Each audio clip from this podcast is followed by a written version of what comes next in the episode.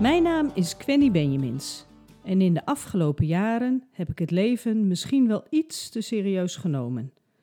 Leven werd overleven en dit eindigde uiteindelijk in een fikse burn-out.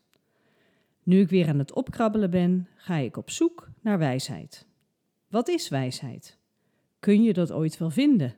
En is dat universeel of is dat voor iedereen anders? In deze podcast ga ik op zoek naar mijn eigen wijsheid. En wie weet, misschien vind je hier ook wel stukjes in voor jezelf. Welkom bij deze nieuwe aflevering van mijn podcast Quenny op zoek naar wijsheid. Leuk dat je weer luistert. In deze keer ga ik het hebben over het waarom ik het nou niet heb voelen aankomen dat ik een burn-out ging krijgen.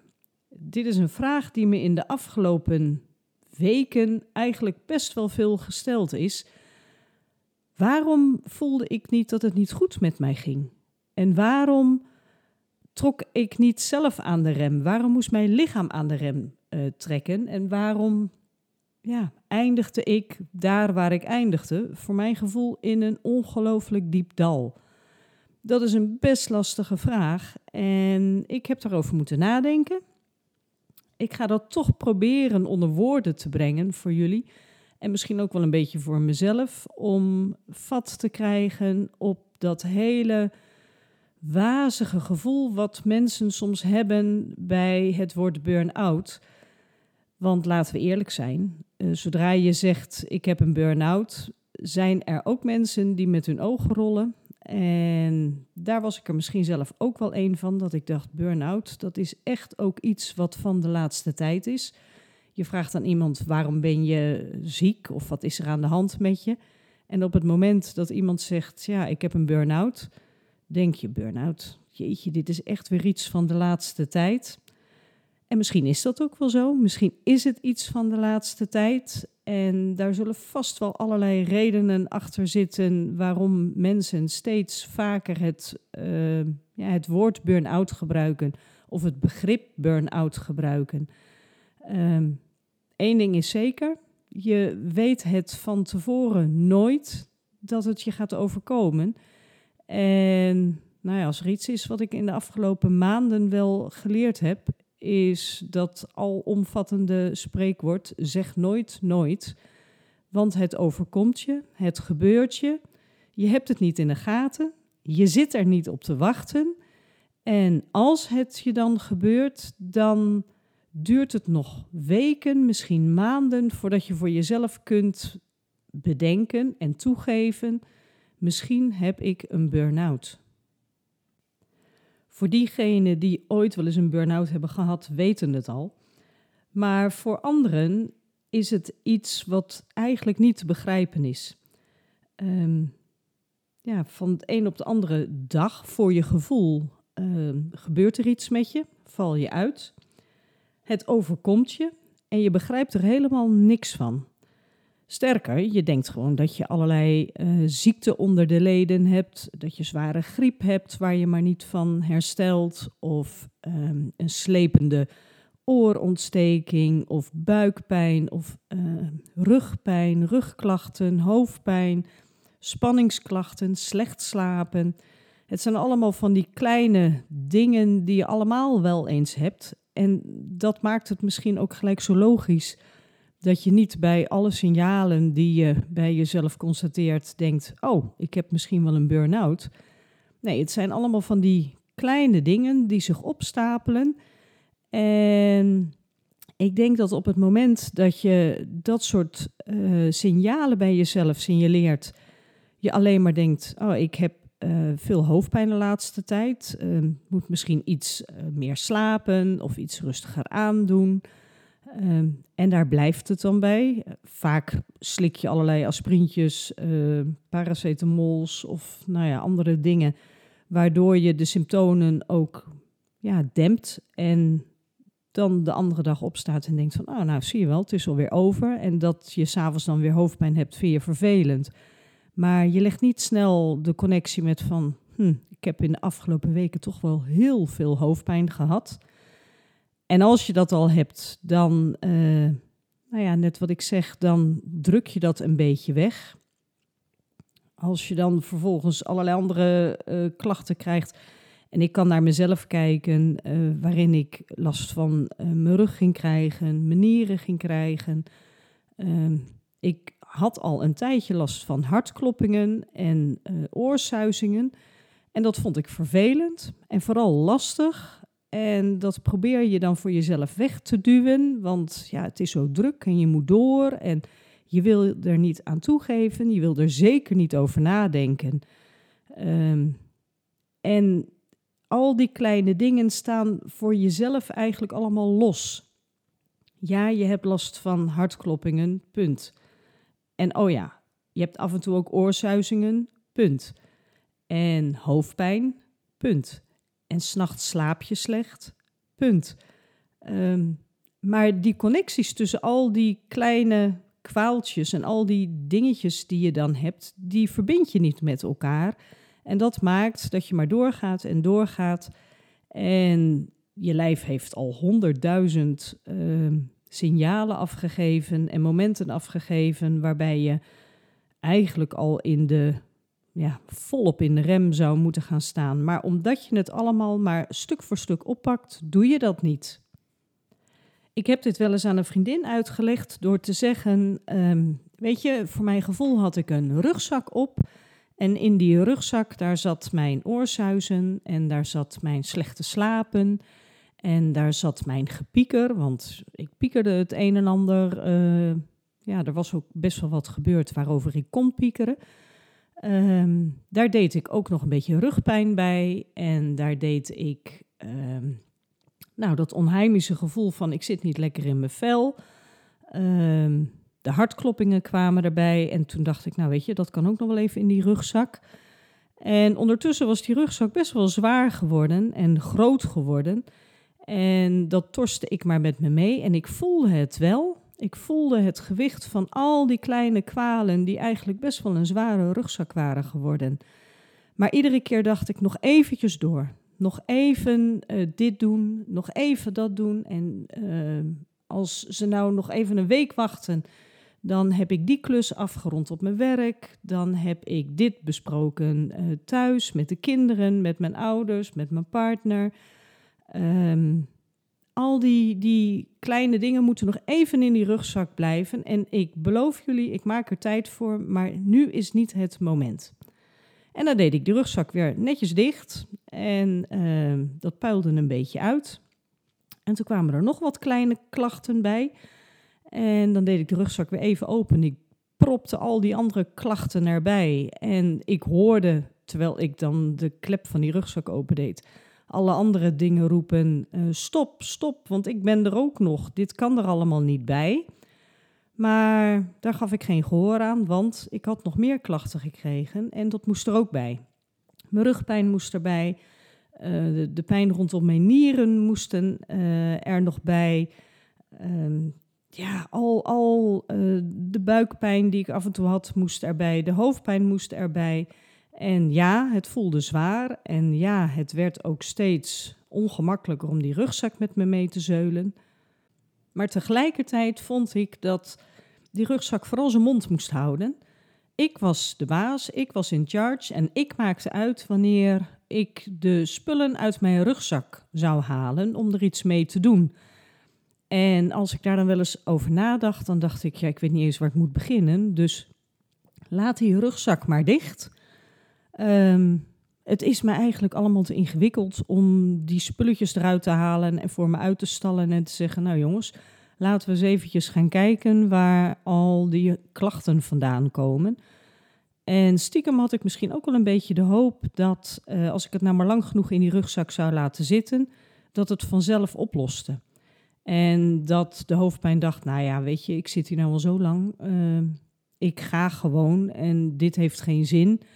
Of ik val in slaap en ik hoef eigenlijk uh, niet zo nodig meer. Maar ja, dat gebeurde natuurlijk helemaal niet. En van het een op het andere moment is die rugzak, nou ja, ben ik eigenlijk onder die rugzak bezweken. Die rugzak is zo zwaar geworden dat ik ben gestruikeld en die rugzak is bovenop me gevallen en ik kreeg hem er niet meer vanaf. En wat ik ook probeerde en wat ik ook deed, uh, ik lag onder die rugzak en er was niemand in de buurt die die rugzak van mij rug af wilde halen. En daar werd ik weer boos om en verdrietig. Ik voelde me in de steek gelaten. En ja, zat daar maar, of zat daar, ik lag daar met uh, die grote rugzak, allemaal symbolisch natuurlijk, bovenop me. En ja, dat, dat heeft zelfs weken geduurd voordat ik me een beetje onder die rugzak uit kon wurmen. En toen zat ik naar die rugzak te kijken. En je eerste eh, gedachte is natuurlijk, nou weet je, dan laat je die rugzak toch lekker achter. En dan sta je op en dan loop je door. Maar zo makkelijk was dat niet, want die rugzak is op een bepaalde manier aan je verbonden. En je zal ermee moeten dealen. En op dat moment, en dan praat ik echt over dat ik alweer vijf, zes weken op dat moment echt thuis was. En niet eens wist wat me gebeurd was.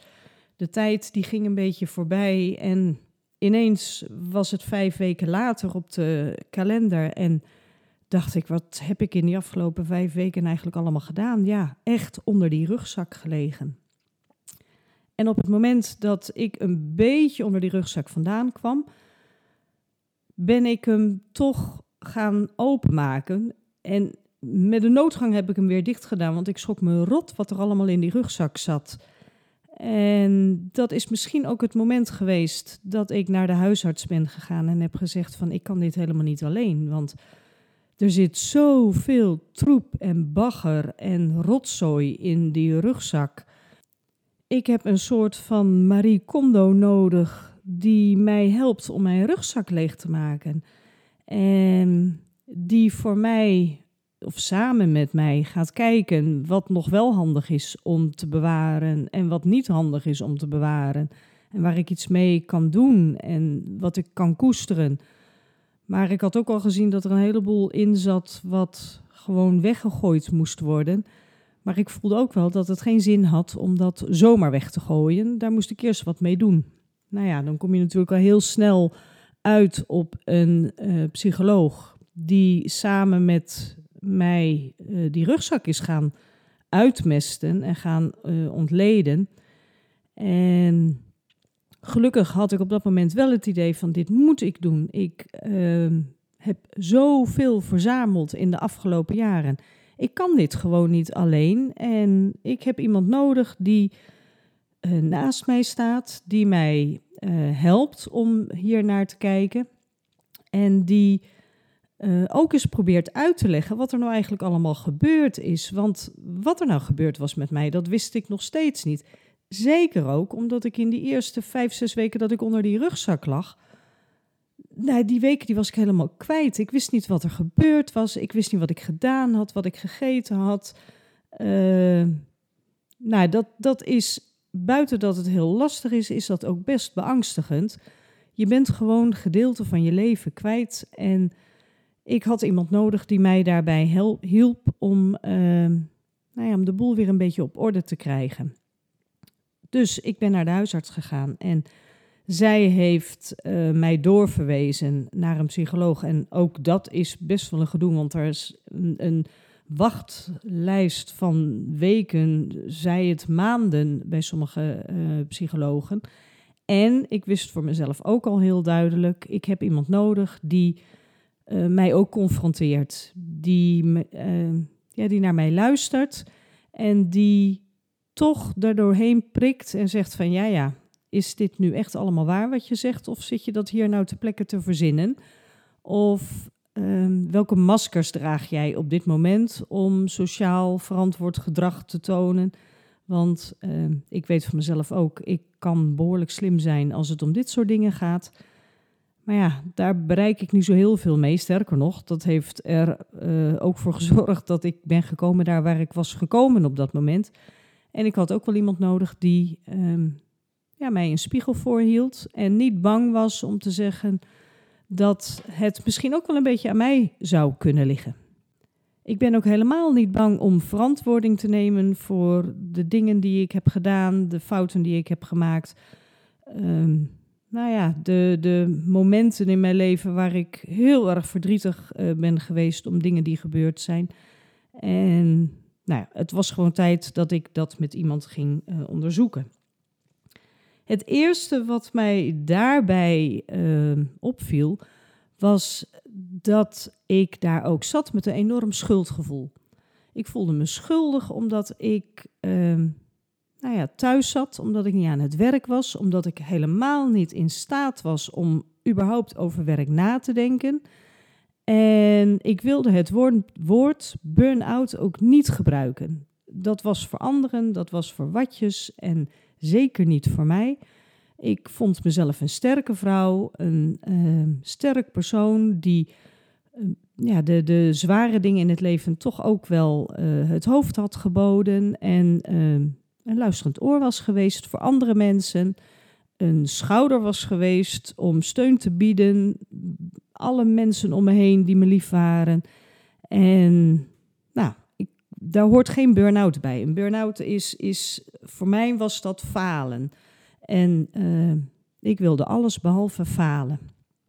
Nou, door de gesprekken die wij toen kregen, werd me heel snel duidelijk dat burn-out is geen kwestie van falen. Burn-out is een kwestie van iets wat je overkomt, wat je gebeurt en waar je helemaal niks aan kan doen. Juist omdat je die rugzak in dat begin op je schouders neemt en alles daarin gooit en zegt van ja, dat doe ik later wel, daar kijk ik later wel naar. Um, ja, dat, dat gebeurt automatisch. Dat is niet iets uh, wat zwakte is, um, wat ik op dat moment zo zag. Het is niet erfelijk bepaald. Het zit niet in je genen dat je een uh, burn-out krijgt. Um, ja, het gebeurt je gewoon. En net zo goed als dat uh, sommige ziekten bij mensen overkomen, is dit ook een ziekte wat je overkomt. Het vervelende ervan is dat je dit niet ziet. Mensen zeiden ook vaak: Oh, maar je ziet er best wel goed uit. En dan voelde ik me weer schuldig, want dan dacht ik: Ja, ik zie er wel goed uit. Maar je moest dus in mijn hoofd kijken wat voor chaos het daar is. In mijn hoofd was het een omgevallen kledingkast in het kwadraat um, door een aardbeving. En eigenlijk is dat misschien wel hetgeen waar het het meest mee te, te vergelijken is, voor mijn gevoel in ieder geval. Er had gewoon een aardbeving in mijn uh, lijf plaatsgevonden. Met een enorme tsunami erachteraan, waarbij ik was opgekrabbeld enkel om te overleven, om adem te halen. Maar daar hield het ook echt helemaal mee op. Ik was van de wereld. Ik was totaal los, helemaal kapot en was eigenlijk alleen maar blij dat ik het leven had. En toen dat me steeds meer duidelijk werd dat het iets is waar je ja, niet voor kiest, maar wat je echt overkomt en wat echt iedereen kan overkomen, ja, werd het me ook duidelijk dat het misschien toch wel slimmer was om het gewoon dan een naam te geven en te zeggen: jongens, ik heb een burn-out. Nou, dat heeft bij mij voorlopig ook weer een aantal weken geduurd. Voordat ik zover was dat ik durfde te zeggen: ik heb een burn-out. En zonder dat ik daarachter gelijk uh, mezelf aan het verontschuldigen was. Ja, sorry, uh, ik weet dat het allemaal een beetje gek klinkt. Maar ja, ik heb een burn-out. En misschien is dat wel de grootste overwinning geweest die ik heb gemaakt. Door aan mijzelf toe te geven wat er met mij aan de hand was.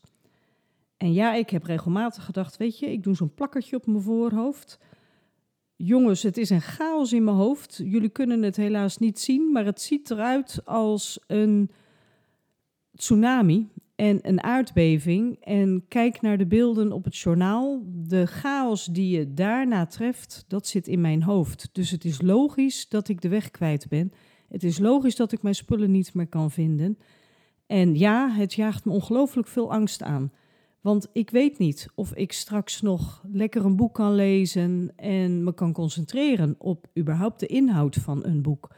En ik weet niet of ik nog kan genieten dadelijk van uh, een concert, want muziek is me te veel. Ik weet niet of ik naar een spannende serie kan kijken, want al die beelden op tv, dat is te veel informatie voor mijn hersens, voor mijn ogen. Dat krijg ik niet verwerkt.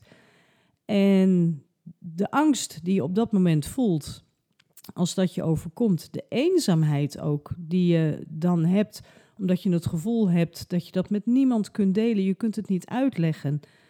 Dat maakt dat je ja, eigenlijk alleen maar een beetje uh, zit in, in een stoel. En dat heeft er natuurlijk ook mee te maken dat je gewoon überhaupt niet bij machten bent om uh, ja, informatie te verwerken en een beetje een gesprek met iemand aan te gaan. Als ik een beetje diep moest nadenken, dan had ik het gevoel dat ik een marathon had gelopen. En dat is niet leuk. Dat is heel verdrietig zelfs.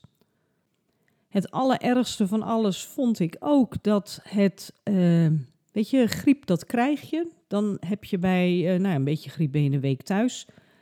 Een beetje zware griep ben je twee weken thuis. En heb je nou heel veel pech, dan kun je wel eens drie weken, nou hooguit vier weken thuis zijn. Maar ik was vijf weken verder en toen lag ik nog steeds onder die rugzak. Moest ik daar nog onder vandaan uh, zien te komen. En eer dat ik het in de gaten had, was ik maanden verder voordat ik weer een beetje helder na kon denken. En voordat ik weer momenten had dat ik dacht van, oh, ik vind het fijn om naar muziek te luisteren. En ik kan weer stukjes in een boek lezen zonder dat ik dat honderdduizend keer terug moet uh, bladeren om te bedenken van waar ging dit nou ook alweer over? Waar speelde zich het ook alweer af? Wie is deze persoon? Zat deze aan het begin van dit hoofdstuk er nou ook al bij? En bij dat langzaam opkrabbelen kwamen natuurlijk ook de vragen van andere mensen. Maar heb je dit dan niet aanvoelen komen? Heb je dit niet aanzien komen? En daar moest ik het antwoord op schuldig blijven. Nee, dat had ik niet gezien. Ik was te druk met het torsen van die rugzak op mijn rug en spullen daarbij te doen en uh, alle ongemakjes die ik tegenkwam erbij te proppen en dan niet te denken van ik ben bezig om een burn-out te krijgen. Ik heb de vraag wel eens omgedraaid. Hebben jullie dit dan niet aan mij gezien? Hebben jullie dit niet aanzien komen? En tot mijn stomme verbazing waren er een aantal mensen die zeiden: Ja, eigenlijk wel. Eigenlijk zagen wij wel dat het niet goed met jou ging. En ik was flabbergasted. Ik had echt zoiets van: Maar waarom hebben jullie dan niks gezegd? En wat hebben jullie dan aan mij gemerkt? Dat, uh, ja, dat jullie nu zeggen: Ja, maar we hebben wel iets gemerkt. Nou, wat ze aan mij gemerkt hadden, was dat ik veranderde van een uh, vrolijke en uh, altijd goed lachse collega werd ik een mopperkont. Uh, boos op iedereen, kortaf. ik liep veel te schelden. En dat waren dingen, dat merkte ik wel en ik merkte het tegelijkertijd ook niet. Ik had wel het gevoel dat ik meer liep te mopperen op mijn werk, maar ik had niet het gevoel dat dat iets te maken had met een burn-out of niet lekker in mijn vel zitten. Ik vond ook dat ik alle recht had op te mopperen uh, op mijn werk, omdat er gewoon dingen fout gingen en dingen niet geregeld waren of mensen uh, iets aan mij vroegen waarvan ik dacht, ja, hoe moet ik dat nou weten? Waarom doe je dit bij mij op mijn bordje gooien? En ik had helemaal niet in de gaten dat het soms zelfs gewoon werkzaamheden waren die echt bij mij hoorden. Maar ik, dat kon ik niet meer verwerken. Ik vond het wel raar dat collega's dit wel uh, zagen naar mij en niet tegen mij zeiden. Dan moet je weer een paar weken verder zijn dat ik dacht van, ja, maar ja, had ik daar dan naar geluisterd? Had ik geluisterd naar een collega die had uh, gezegd tegen mij, jeetje Quenny, wat ben jij uh, kortaf de laatste tijd wat loop jij te mopperen?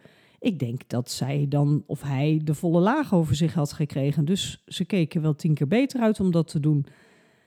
En toch, denk ik, was met mij gaan zitten en had gezegd: Joh, gaat het eigenlijk wel goed met jou? Want je verandert zo uh, de laatste tijd.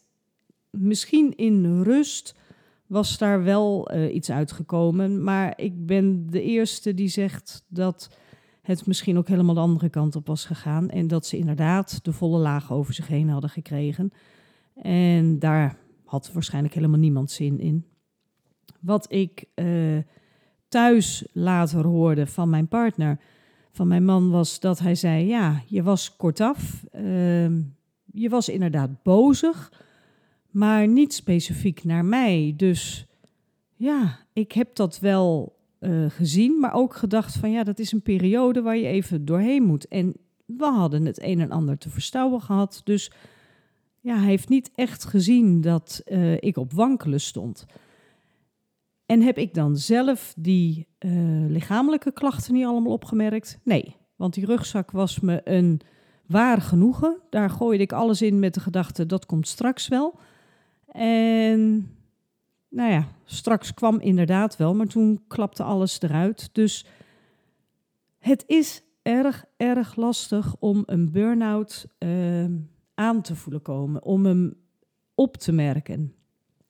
Nu achteraf denk ik, toch zijn er wel wat kleine dingen wat ik nu weet, wat ik had kunnen bedenken. Er gaat iets niet goed met mij. En misschien had ik dan eerder aan een bel kunnen trekken bij een psycholoog of bij een huisarts of op mijn werk om misschien tijdelijk even minder te werken of om het anders uh, te gaan doen.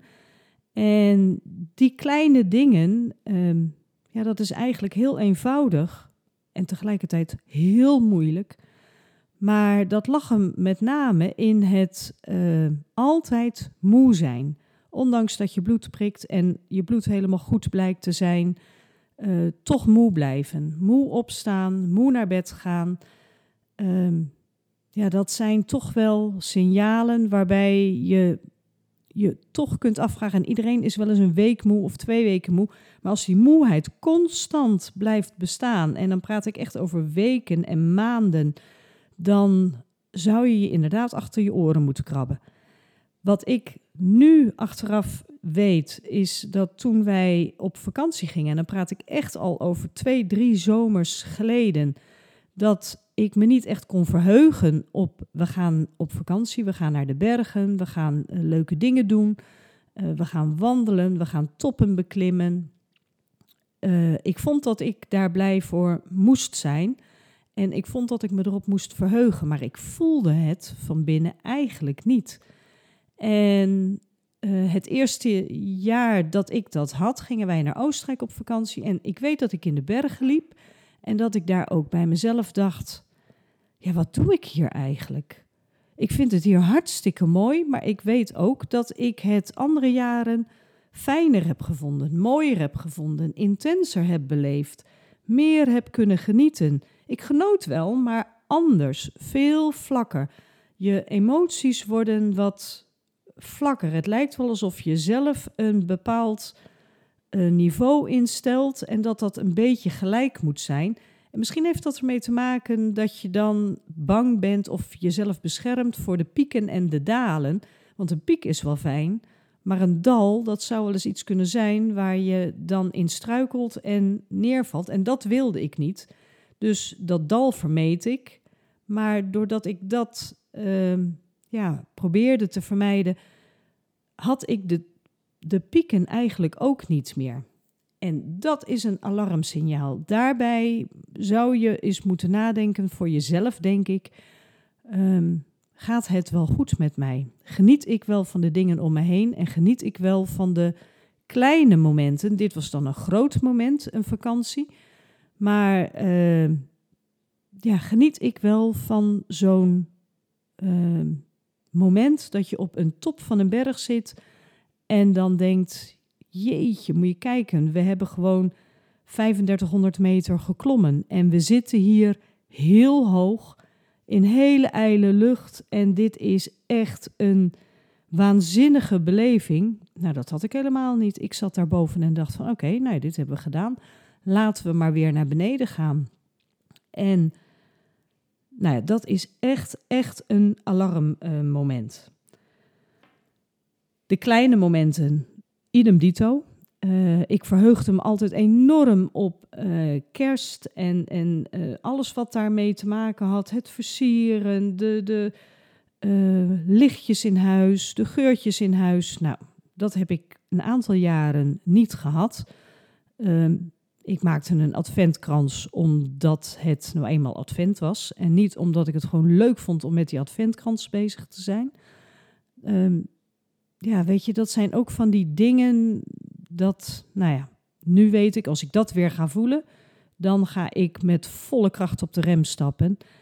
En dat is misschien wel, ja, de, de, hetgeen wat ik jullie zo graag wil vertellen. Als je de normale dingen waar je van geniet in het leven, de kleine dingen, het, ehm, het op vakantie gaan, het samen zijn met je gezin, het samen zijn met je geliefde, met je ouders, met uh, jezelf, omdat je iets leuks doet waar je zelf heel blij van wordt. Als je dat niet meer voelt, en met voelen bedoel ik echt van binnen voelen, niet opgelegd voelen van, oh ja, nu doe ik iets leuks, dus uh, dit vind ik leuk.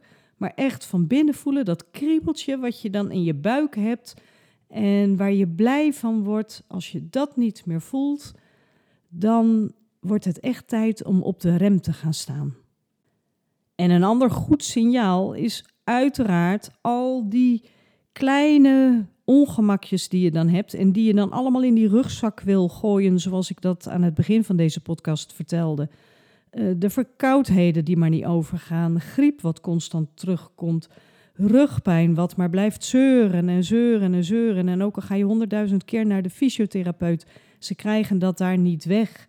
Ontstekingen, uh, oogontstekingen, teenontstekingen, uh, buikpijn. Uh, nou ja, dan heb ik het nog maar niet eens over diarree, obstipatie en al dat soort dingen. Als dat chronisch is, kijk, dat gebeurt je allemaal een keer. Maar als dat chronisch wordt en je denkt op een gegeven moment van, jeetje, dit is al de derde keer in een hele korte tijd dat ik dit krijg, of de vierde keer dat, dat ik een antibiotica-kuur moet ondergaan. Ook dat is naar mijn mening een uh, sein van je lijf om op die rem te gaan staan, om stop uh, te roepen. Het oververmoeid wakker worden, het opzien tegen de dag, uh, opzien tegen je werk, terwijl je misschien best wel heel leuk werk hebt, maar denkt: Gadverdamme, moet ik weer naar het werk, weer die mensen zien. En uh, jezelf bij elkaar moeten rapen om over dat punt heen te komen nou ja, de karakterveranderingen die, die je dan van anderen hoort. En ik hoop echt dat je mensen in de omgeving hebt die dat ook tegen je durven te zeggen en ook kunnen zeggen. En desnoods met je ergens gaan zitten en zeggen van joh, wij moeten eens even met jou om de tafel. Want of ga eens even zitten. Ik heb zo het gevoel dat er iets is met je. Uh, gaat het eigenlijk wel goed?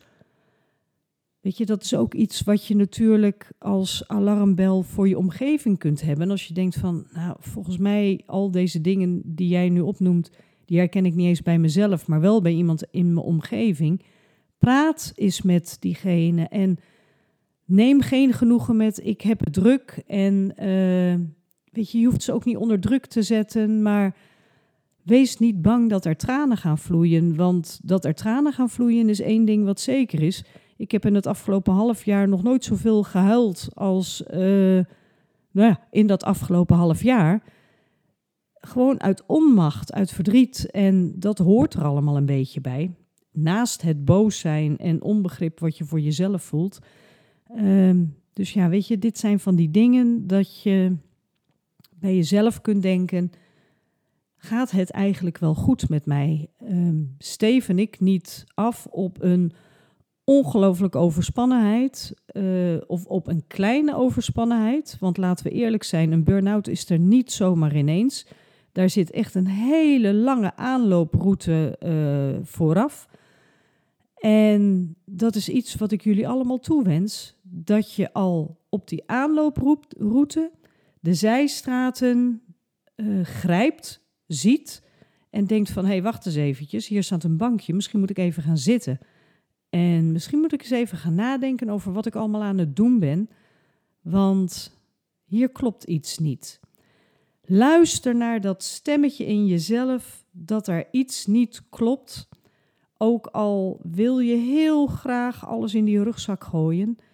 Um, dat stemmetje, dat, die, die bankjes langs de kant, die staan er niet voor niets. Ga zitten en ga met dat stemmetje even in conclaaf. Dat is iets wat ik nu doe. Het grappige is, ik ben nu weer een beetje aan het uh, ja, reïntegreren, ook op mijn werk.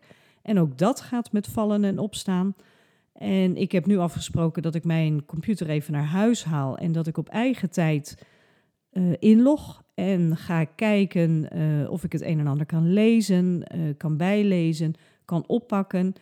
En zelfs vanmorgen, toen ik mijn computer opendeed, betrapte ik mezelf erop dat ik mijn eigen laptop, mijn, mijn thuislaptop, nog open had staan. Mijn computerlaptop aan het opstarten was.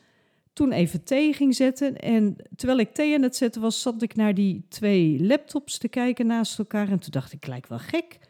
Ik doe weer precies hetzelfde als, nou ja, ruim zeven, acht maanden geleden. Gewoon twee dingen naast elkaar opstarten.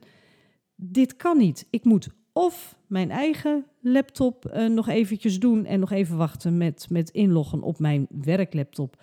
Want er is niemand die tegen mij heeft gezegd dat ik om half negen ingelogd moet zijn. Dat kan ook om tien uur. Dus ik kan ook nog even naar mijn eigen laptop uh, kijken en daarmee bezig zijn. Wat leuke dingen doen. Uh, ik kan ook mijn eigen laptop dicht doen en alleen de werklaptop openen en kijken wat ik daar kan doen voordat ik ja, de andere ernaast zet om dat gewoon gezamenlijk maar te doen. Omdat ik zo gewoon ben om uh, twee, drie, misschien wel tien dingen tegelijkertijd te doen. Dat kan niet meer. Dat kan misschien wel, maar ik wil het niet meer, want dat heeft mij gebracht daar waar ik in november 2018 terecht ben gekomen. Namelijk onder die lood- en loodzware rugzak. En daar pas ik voor. En ja, het is verleidelijk. Het is net als uh, chocola. En dat klinkt heel raar, maar zo voelt het wel. Het is heel verleidelijk om een heleboel dingen tegelijkertijd te doen. Uh, ik heb altijd, altijd het gevoel dat ik daar energie van krijg. En nu weet ik, dat is maar tijdelijk. Dat is een rush die je krijgt, waar je eventjes in een adrenaline stoot uh, allerlei dingen tegelijkertijd doet. Maar de prijs die je daarvoor moet betalen is zo oneindig veel zwaarder dan dat ik eerst het een en dan het ander doe. Um, dan maak ik niet zo'n aanslag op mijn lijf, maak ik niet zo'n aanslag op mijn energiepotje. En heb ik eigenlijk de rest van de dag ook veel meer tijd en energie om nog andere dingen te doen, om nog leukere dingen te doen. En ook nog te genieten van uh, het s'avonds samen iets doen met uh, mijn man of met de kinderen of met een vriendin of uh, nou ja, gewoon met mezelf om te gaan sporten, te gaan schrijven, te tekenen, podcast te maken. Ik moet mijn energie zuinig verdelen en niet in één keer in een uur tijd eruit gooien. En dat is iets wat ik in ieder geval het afgelopen half jaar wel heel erg geleerd heb. En ja, dat zijn de clichés. Eh, je leert van je burn-out. Maar ik ben blij dat ik van mijn burn-out kan leren. Ik ben niet blij dat ik die burn-out heb gehad. Dat hoor ik ook wel eens mensen zeggen van... oh, ik ben zo blij dat ik die burn-out heb gehad... want nu sta ik anders in het leven en uh, maak ik andere beslissingen. Nou, dat echt, voor mij is dat de grootste bullshit uh, die er is. Want een burn-out is gewoon niet leuk. Echt, de eerste die dit wel beweert, nou, die, die, ja, dat klopt gewoon niet. Een burn-out is niet leuk. Het is keihard werken. Het is eenzaam. Het is zwaar. Uh, je voelt je alleen verdrietig. Uh, nou, dat, dat is niet iets wat je zomaar even doet. Um, het is wel waar dat je daarna waarschijnlijk andere keuzes gaat maken, maar dat is de keuze die je maakt door schade en schande. En uh, ja, dat kan een betere keuze zijn. Maar aan de andere kant, als je die keuze niet hoeft te maken, omdat je geen burn-out hebt gehad, zul je ook nooit weten dat je die keuze ooit had kunnen maken, want dan doe je het goed zoals je doet. Ben ik nog een beetje te volgen of, nou ja, waarschijnlijk begrijpen jullie wel wat ik bedoel. Tja, dit was dan eigenlijk uh, een antwoord op wat vragen die ik van mensen had gekregen van hoe voel je nou dat je een burn-out krijgt of uh, hoe merk je het op? Ik hoop dat jullie begrijpen wat ik allemaal heb uh, verteld en misschien er zelfs ook wel wat aan hebben. Um, de volgende keer ga ik het over iets anders hebben. Of misschien wel over de dingen hebben die je kunt doen om weer op te gaan krabbelen. Want een burn-out herkennen en erkennen is één ding. Maar daar dan ook iets mee doen om op te krabbelen en weer een beetje bij de mensen te komen. Of in ieder geval bij jezelf te komen. Dat is echt iets heel anders. En dat gaat niet van het een op het andere moment.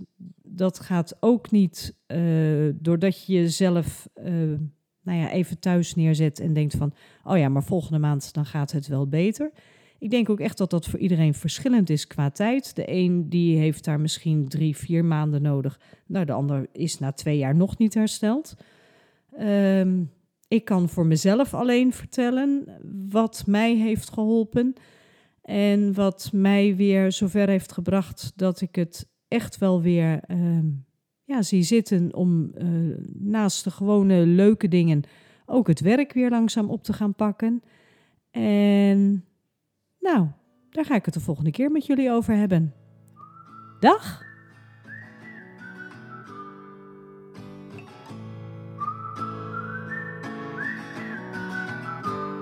I'm on my way. Yes, on my way.